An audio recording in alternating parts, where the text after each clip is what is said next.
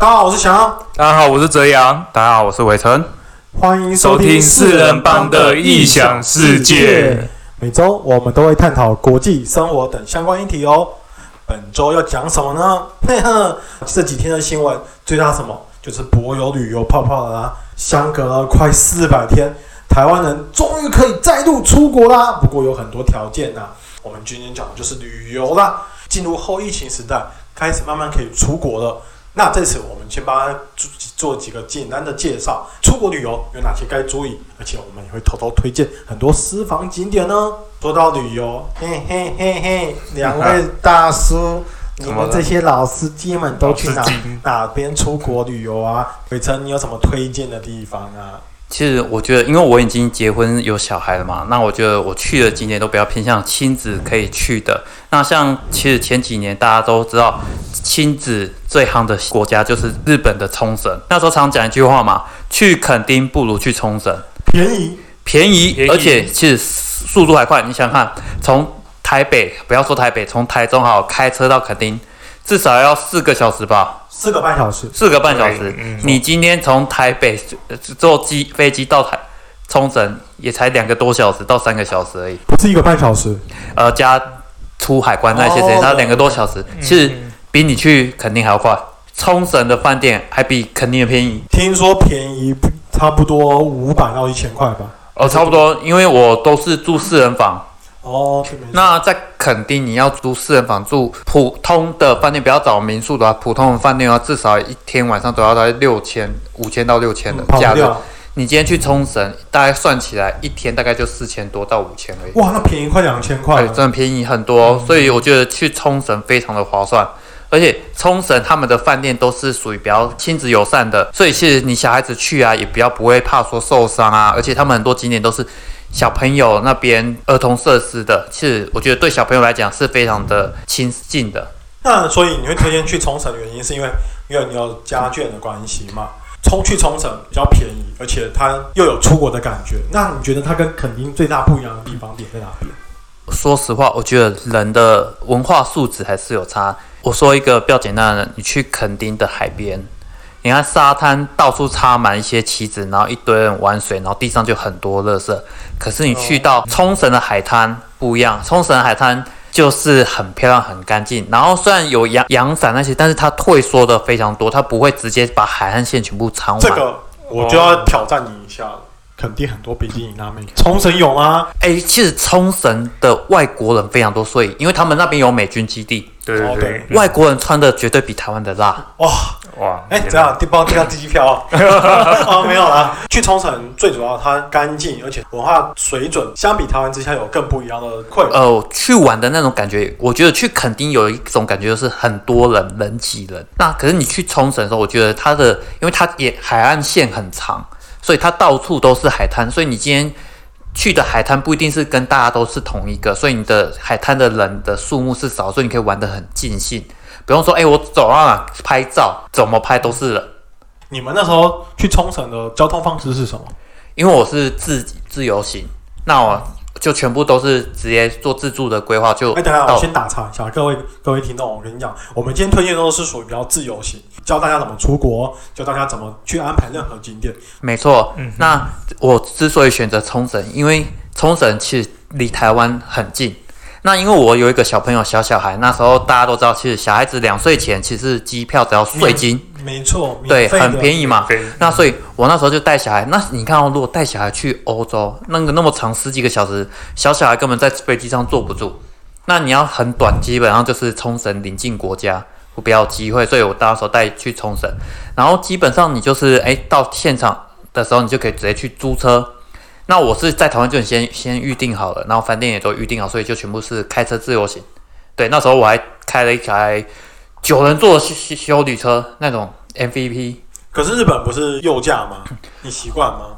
哦，当然会一开始会有一点手忙脚乱，不过他还好是他承认台湾驾照，所以大家要记得哦，出国前先把你的驾照拿去监理所说申请海国际驾照，基本上 冲绳他们是承认的。嗯哼，那你如果真的担心，没关系，你一出那个机场到最近的那个租车场合的时候，它旁边其实有一台所谓的驾驶模拟机，你可以稍微先练习一下。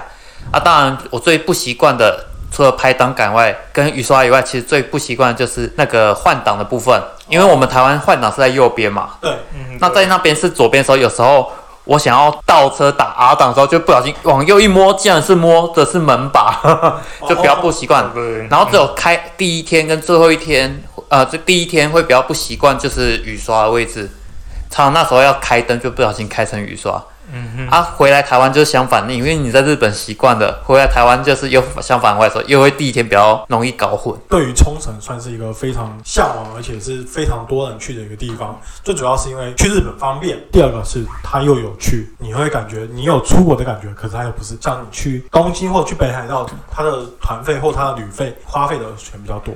这样子，我想问一下泽雅，你有什么推荐可以自助旅行去的地国家呢？哦，我们去的国家，我其实我蛮推荐越 南的。哦，越南老司机糟糕，话题偏了。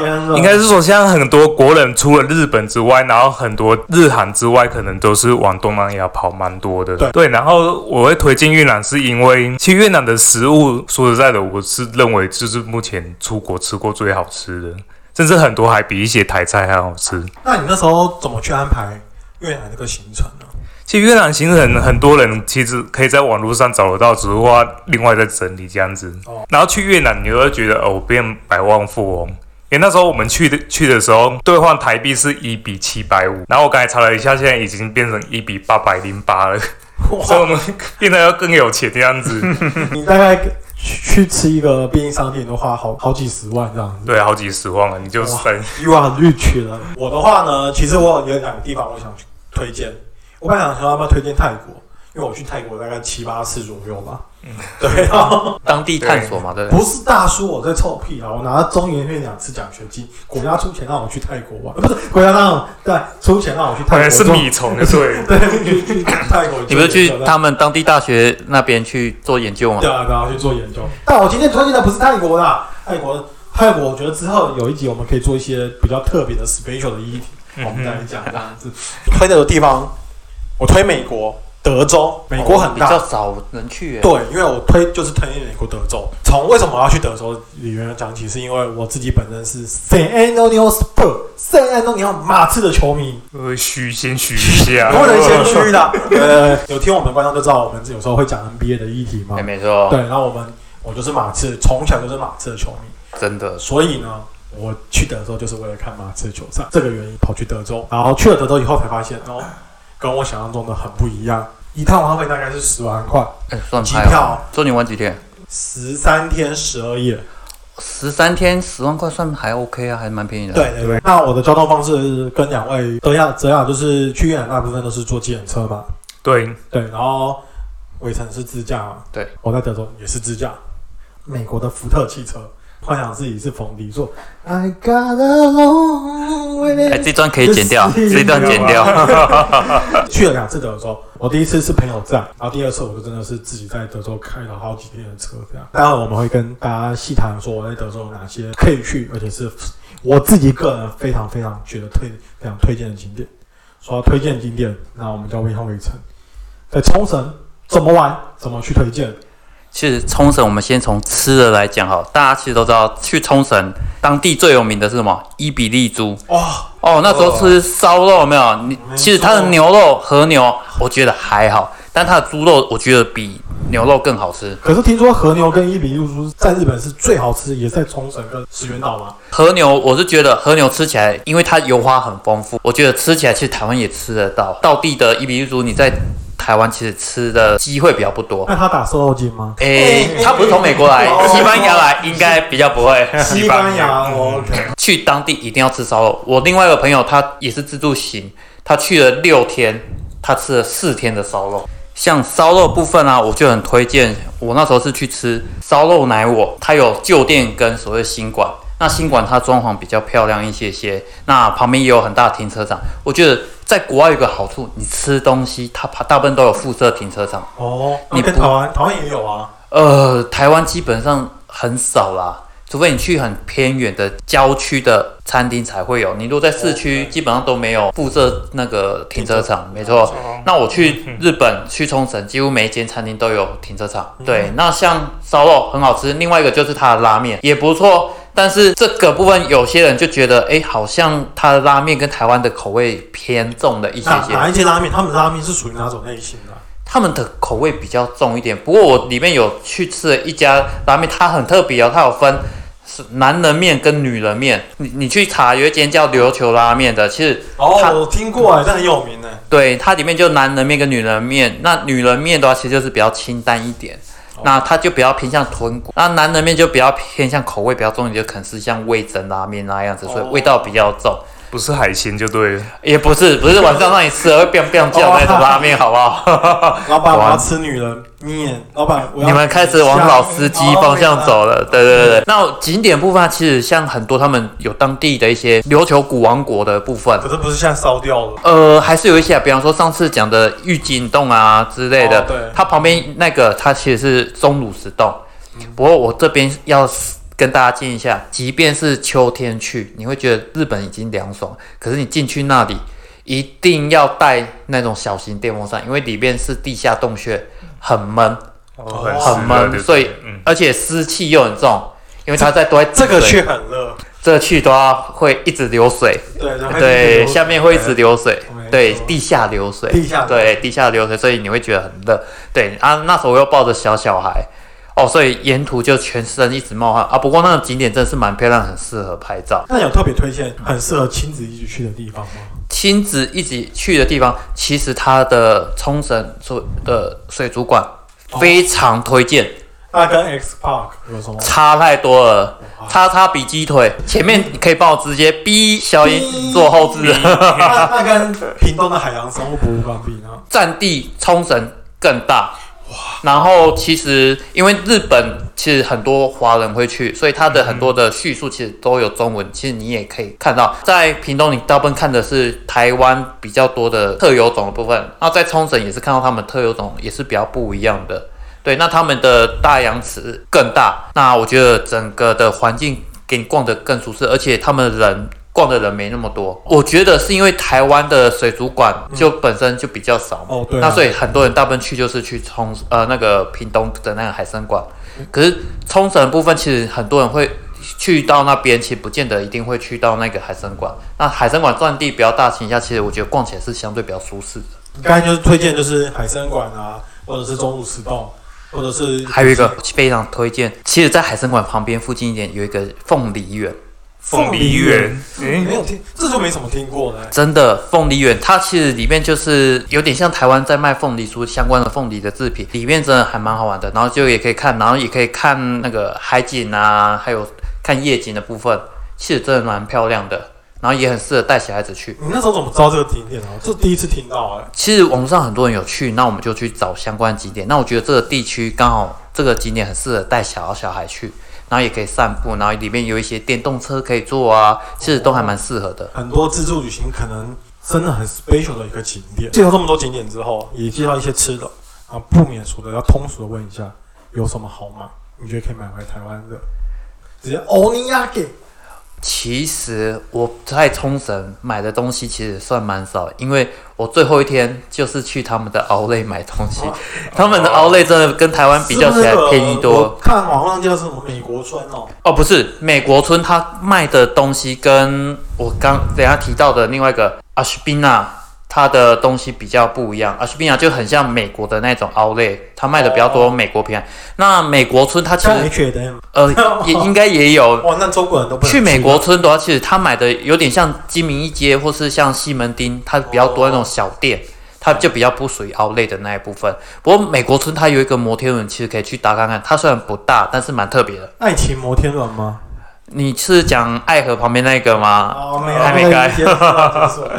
对啊，其实我觉得美国村真的是很复古的，因为美军基地在旁边，所以是一种怀旧的感觉。对啊，我觉得逛街逛的舒服是在那个冲绳偏南边有一个奥莱阿什宾纳，其实还蛮不错的。阿什宾纳，好啊，如果各位想去冲绳的话，你可以去 s p i n a 去买一些东西，买一些不管是土产或者是衣服、帽子、包包，大小你想买的电器什么，你都可以去那边买。这样没错，我朋友在那边就扛了一台水波炉回来，超便宜。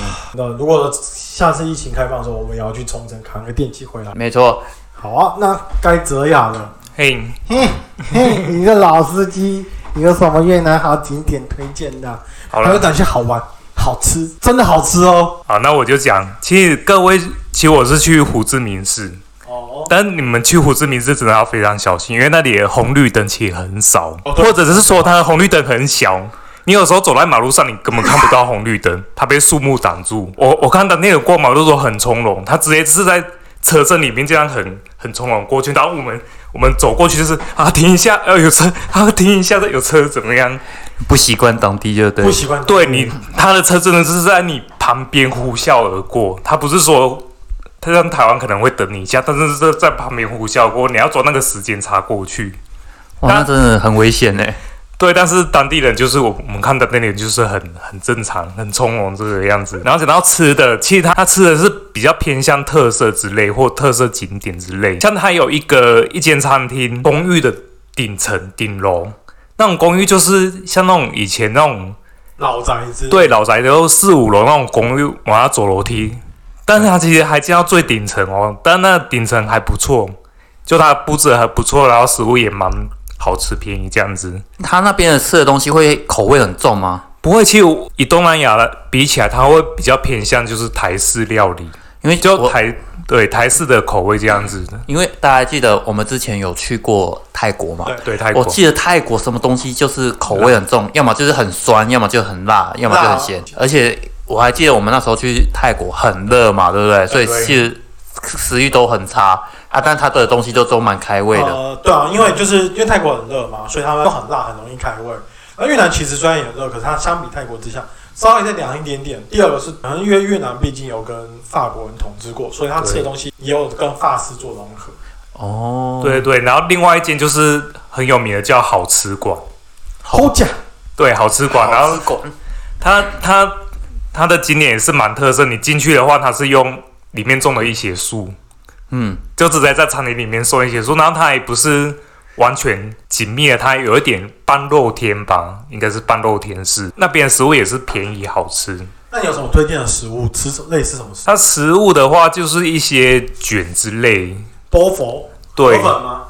河粉其实它有另外的餐厅可以吃，然后去那边可能点一些什么，它有一点像港式点心，港式点心一。些卷啊，一些小饼之类的。越南春卷这种。我记得月亮虾饼其实是越南料理，对不对？它我其实这个东西已经不可靠，就是其实大家在争论到底月亮虾米是从哪里来，但我只能很确定的是，它不是东南亚的菜。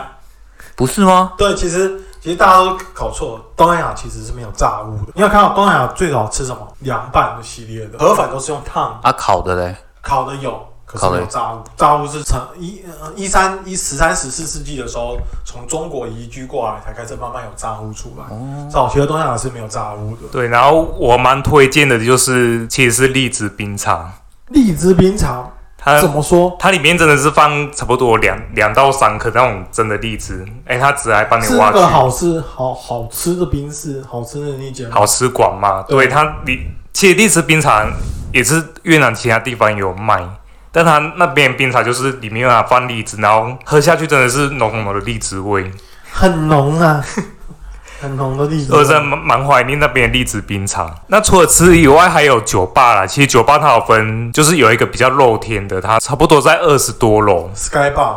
对，Sky Bar 它在露天，而且消费也很便宜，基本上你差不多一百块台币左右可以可以直接解决。然后另外一间是在顶楼，它是就是在室内，但它顶楼真的是非常的高，你可以在那边看很多夜景这样子。那你有推荐的景点可以去的去玩的吗？其实越南的景点会比较偏向就是就是踩点式的，对它比较没有说就是呃像我们一个地方可以逛很久，它可能很多景点会这样分布分布。蛮散的这样子。对，像越南的景点，它也有一个就是很有名的，它的有一个叫红教堂。粉红教堂，其实粉红教堂和红教堂它它是不同的，它有一个比较旧，不过我们那时候去的时候它还维修，它还它在有一个很有名的点叫中央邮局的旁边，对，然后中央邮局旁边的话，你也可以进去逛一下。但越南的点，我就说它的就是踩点是，所以它一个点大概都会多久啊？那个景的话，其实就是拍拍照，可能停留个顶多半小时左右。哇，那很短。对，非常短。然后它两它的景点都会很近吗？其实它有一些景点还蛮近的。只要只要景点，我补充一下，其实越南坐车非常便宜。它有一个 A P P，你可以去下载，然后也是它那个什么，对，Uber 很像，你就打个说你要从哪里到哪里，然后你点进去，附近就会搜寻，然后就会有车子来接你，然后给你车牌这个样子。去越南的话，如果是胡志明市，我觉得其实可以安排一天呐。那之后我也是蛮想去，就是九龙湾的下下龙湾，对，下龙湾不是九下龙湾。那下龙湾可能就要去那个太啊河内，对河内。然后河内那时候我查河内到下龙湾好像三个多到四个小时，因为它都在北约的上面。因为胡志明比较偏南，它是那边下龙湾已经快到中国边界了。对，那因为它是北边啊，北越北边嘛，对不对？那说到这个景点啊，除了大自然之外，我一定要问一下泽雅，嗯哼，那他的夜生活呢？其实大家去查，它最有名的街就是范老五街。范老五街这是怎样的好玩方式？我很兴，我好兴奋啊！其实也，其实它范五街就是很，就是一般的，它里面很多酒吧。那酒吧你那边人其实很多啊，也很多外国人啊。你看看，你看看，刚刚泽雅都都不想讲这些，他现在眼睛都亮了起来。对啊，泽雅都不想讲。还要我问夜生？我想说去东南亚怎么可能不去夜生？哦，我没有，我没有。我们那时候去泰国没有。我们只是去喝酒啊。对，喝酒。对对对对对对。可是我们也只只去喝酒，你知道吗？那范五老街它的里面是怎样的形式呢？其实它就是很多酒吧林立在那边。那其实东南亚其实其实的应该是魔兽差不多，就是。酒吧直接在一条街上，然后真的会有非常很多女生在外面招揽这样子。哦，那我们帅哥进来喝个酒啊，当然他们是讲我们听不懂的话 啊。我还记得我们那时候有一次去泰国，然后走过那个酒吧的时候，不是还有被 gay 吧 gay 吧的那个男生拉？对，哦，那立即超话我才差点挣脱不掉。所以范老其实就有点像泰国的那个。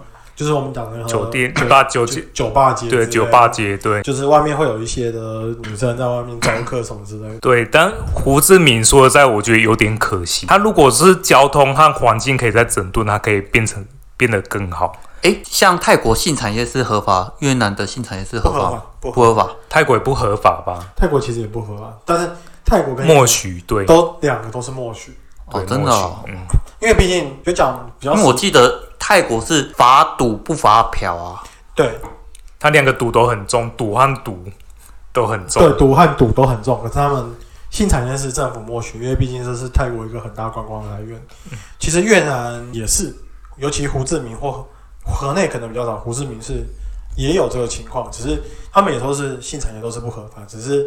都会睁一只眼闭一只眼，只要你不要那么过分，他都让你过的。下次我们再开一集老司机的话，我们就请这样好好的分享。我们到时候再开一集暗黑老司机。他推荐胡志明是一定是这个东西啦。啊，胡志明市之后也可以讲到泰国。胡志明市的话，可能大家对我这出出生之主对一些老司机可能就。你少来耍大刀就对了，少来了，少来了，拜托，谁不知道东南亚小王子就是你了？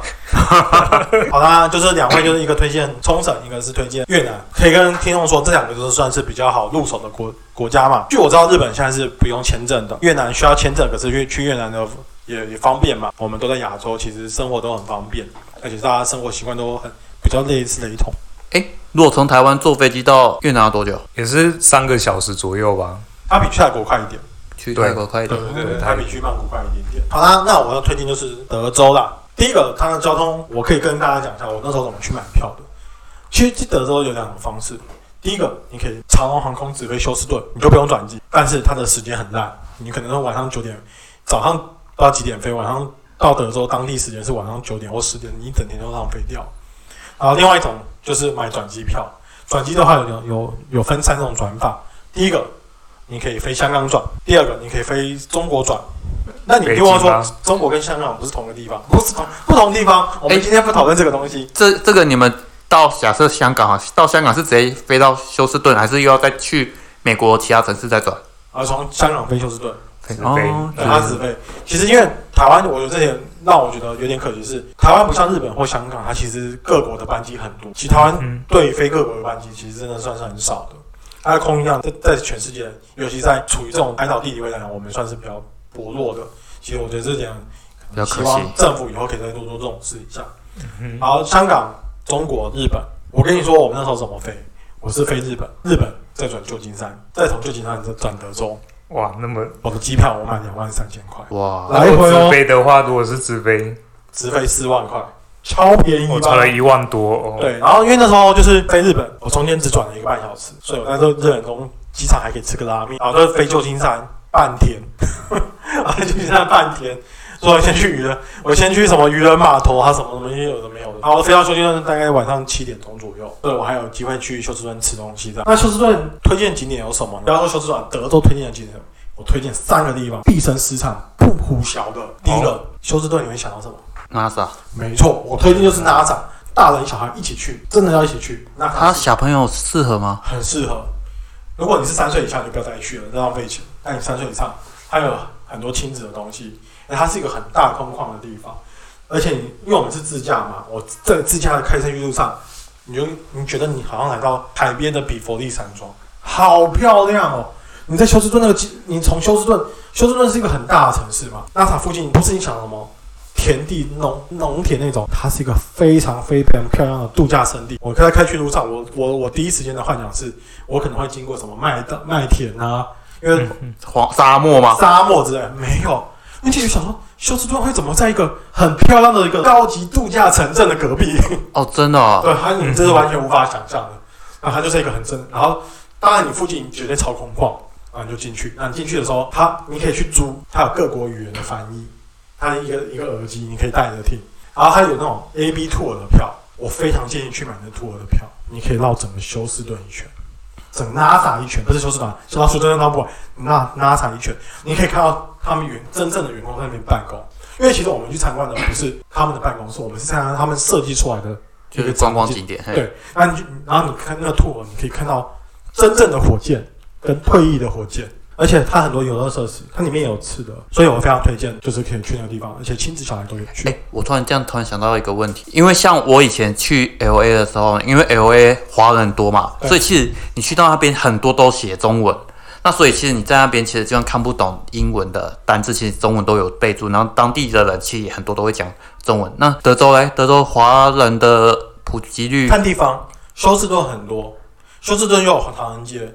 那我刚才介绍的像 NASA，NASA 它其实就有一些中文，它不会像 LA 这么多，所以但还是可以去参观一下。然后第二个呢，我推荐的地方叫做德州首府奥斯汀，没听没有大家都没听过吧？奥斯汀就是一个非常非常漂亮的城镇，简称南方的溪谷，高科技的城镇。它平常上下班时间很塞车，可是它到假日，它你觉得城镇很漂亮。它一条很像台南的运河，弄起来又更高，比台南更高级。你就会看到一一般人就会在桥上面跑步，你跑一跑，你会看到有人在那边玩帆船。它运河这么大，对，它运运不大，可是就会有那边帆玩帆船。单人艇那种，对，就单人艇那种。嗯然后它大概就跟台南运河差不多大，它就是真的会有人在那边玩帆船、运河什么，而且不是一个哦很多玩独木桨，就在那边玩，因为美国很崇尚那种自然，嗯，然后就觉得哇，很大自然的城镇，这在台湾很难看到，很难看到，就是可能东山河才有机会。重点是它是跟城市融合，它不是说什么全部都漂亮，它就是一个城。